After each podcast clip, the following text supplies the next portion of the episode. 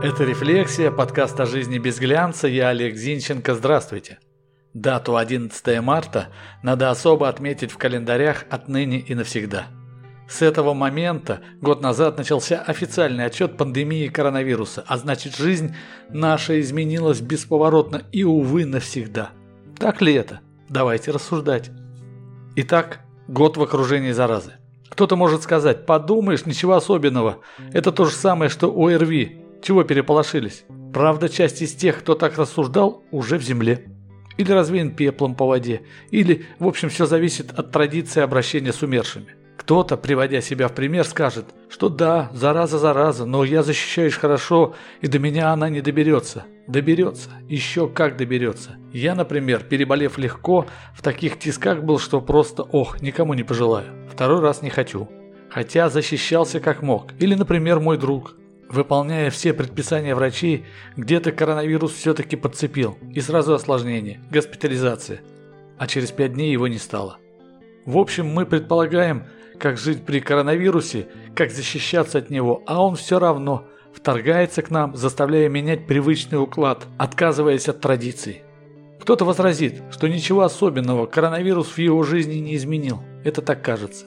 Я, например, обратил внимание, что благодаря коронавирусу, да-да, благодаря коронавирусу, я отказался от пустых встреч и не страдаю от прекращения дежурных знакомств. У меня появилось больше времени для работы и отдыха. Представьте, я стал качественнее отдыхать и качественнее работать. Мои коллеги уже год на удаленке и отменять ее нет желания. Да, увы, из моего образа жизни исчезли традиционные походы в кинотеатры. Я страстный поклонник кино. Я уже год не был ни в одном музее, не посещал Ледовый дворец, не ходил на футбол, в театр. То есть личный визуальный контакт в некоторых случаях исчез. Зато за минувший год я, все мы, увидели, какой прогресс сделали онлайн-сервисы. Кино, концерты, виртуальные экскурсии – все оказалось востребовано. Но это для определенной части населения, не самой массовой. А вот что касается массовых онлайн-сервисов, то они просто-таки расцвели. У меня в Твери, например, заказ продуктов из магазинов был возможен, но в течение нескольких дней. С различными оговорками. Сейчас это естественная услуга, не говоря уж про доставку еды, которая и так была оперативной, а сейчас стала еще более конкурентной и интересной. Почему я говорю про продукты? Да потому что и до пандемии я, за исключением продуктовых точек, особенно-то по магазинам не ходил. Все покупаю через онлайн-сервисы. Ну ладно, это бизнес. Там люди заточены гибко менять торговую и ценовую политики. А вот государственные структуры, что там у них?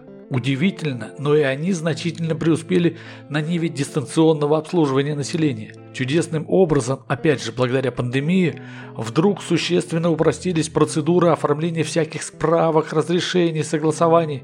Госструктуры вдруг раскрыли для себя интернет.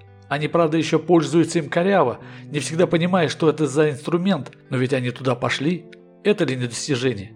Так, глядишь, и электронный паспорт со всеми другими документами появится. Школы вдруг узнали, что с продвинутыми детьми спокойно можно общаться дистанционно, не говоря уж про вузы. В общем, жизнь совершила качественный цифровой скачок. Произошли и неочевидные изменения. По всей России снизилось число привычных инфекционных заболеваний. Снизилось в разы. Да, мытье рук и соблюдение других санитарных норм дало результаты. И повсеместно резко снизился уровень заболевания гриппом. Ученые еще изучают причины, но предполагают, что повлияло сокращение числа контактов между людьми и снижение уровня миграции населения.